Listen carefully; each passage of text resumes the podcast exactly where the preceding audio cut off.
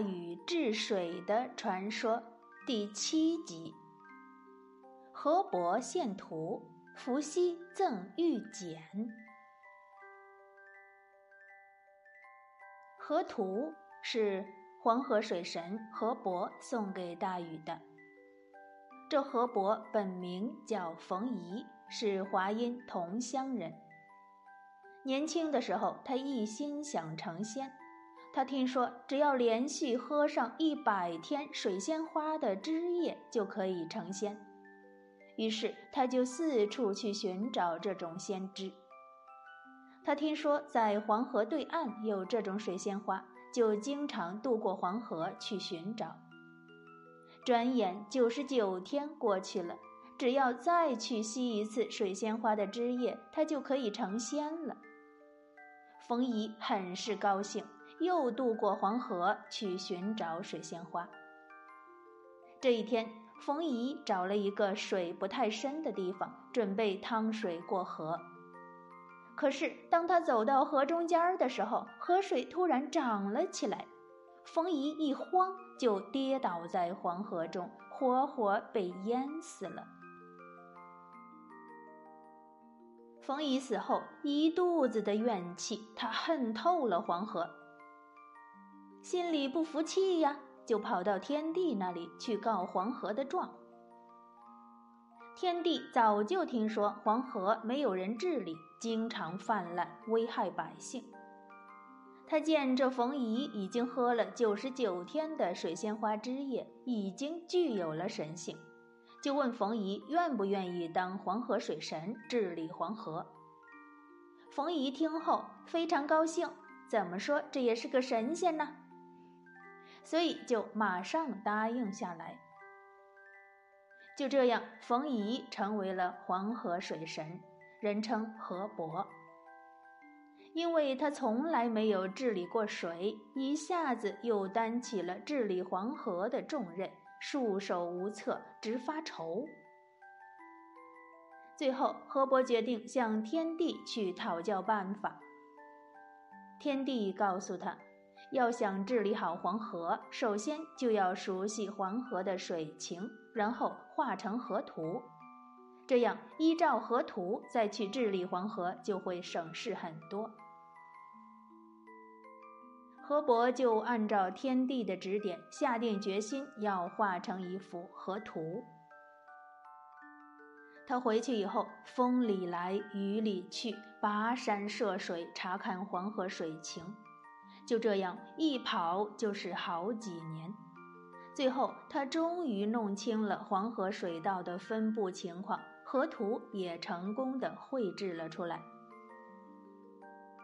后来天下洪水泛滥，禹受天地命来治理洪水。河伯听说了这件事儿，决定把黄河河图授给禹。这一天，河伯听说禹已经来到了黄河边，他就带着河图从水底出来寻找禹。河伯跟禹从来没有见过面。所以他找了半天，也不知道到底哪一个是鱼。河伯走累了，就在岸边歇了一下。他看见河对岸走来了一个年轻人，这个年轻人高大威武。他想，这个人可能就是雨。于是他就大声地喊起来：“喂，年轻人，你是雨吗？”其实，对岸这个年轻人并不是禹，而是后羿。他抬头一看，在河对岸站着一个仙风道骨的老人。后羿就问了：“你是谁呀？”河伯说：“我是河伯。”“你是大禹吗？”后羿一听是河伯，顿时怒冲心头，冷笑了一声，说。不错，我就是大禹。然后他张弓搭箭，不由分说就射了河伯一箭，正好射中了河伯的左眼。河伯捂着眼睛大骂道：“你这个混账，你怎么这么不讲道理？”他越想越生气，就要去撕那张河图。正在这时候，猛地传来一声大喊：“河伯，不要撕图！”河伯忍着剧痛，用右眼一看，对岸走过来一个头戴斗笠的人，拦住了后羿。这个人才是禹。他知道河伯画了一幅黄河的河图，正要找河伯求教呢。后羿推开禹。又要搭弓张箭，又要又要搭箭张弓射河伯。禹牢牢地拽住后羿，把河伯画图的艰辛讲了一遍。后羿这才有点后悔了，因为自己的冒失莽撞，竟然射瞎了人家河伯的左眼。后羿赶忙跑过来向河伯承认错误。河伯左眼是很疼啊，但是呢，看在禹的面子上，也就不再追究了。禹对河伯说：“我是禹，我特地来找你请教治理黄河的办法。”河伯就说：“我把黄河的所有水道以及其走向都画在了这张图上，只要有这张图，你就可以治理黄河了。”现在我就把这张图送给你。禹从河伯手里接过河图，上面密密麻麻、圈圈点点，把黄河的水情画得一清二楚。禹见了非常高兴，赶忙感谢河伯。而河伯早已跃进黄河，不见了踪影。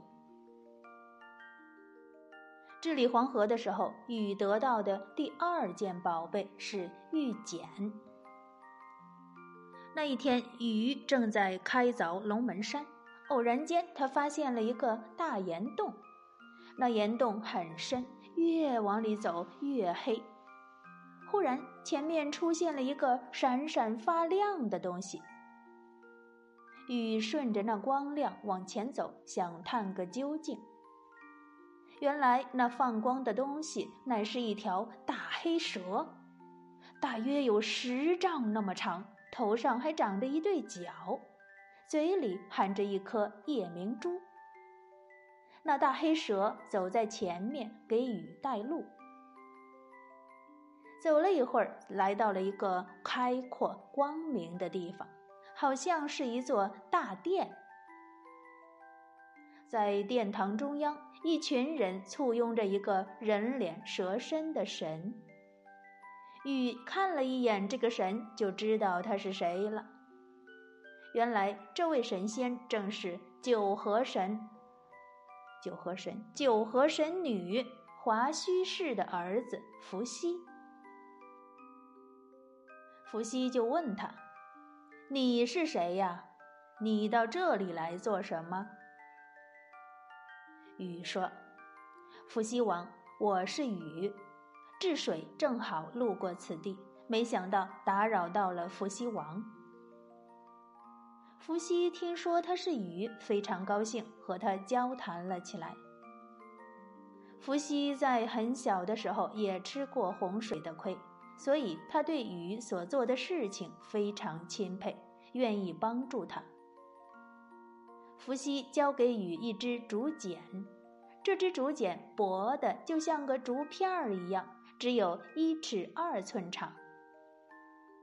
伏羲告诉禹，这个玉简可以丈量天地，并告诉了他竹简的使用方法。禹和伏羲交谈了一个晚上，都有相见恨晚的感觉。第二天。禹不得不离开，因为还有更重要的事情等着他去做。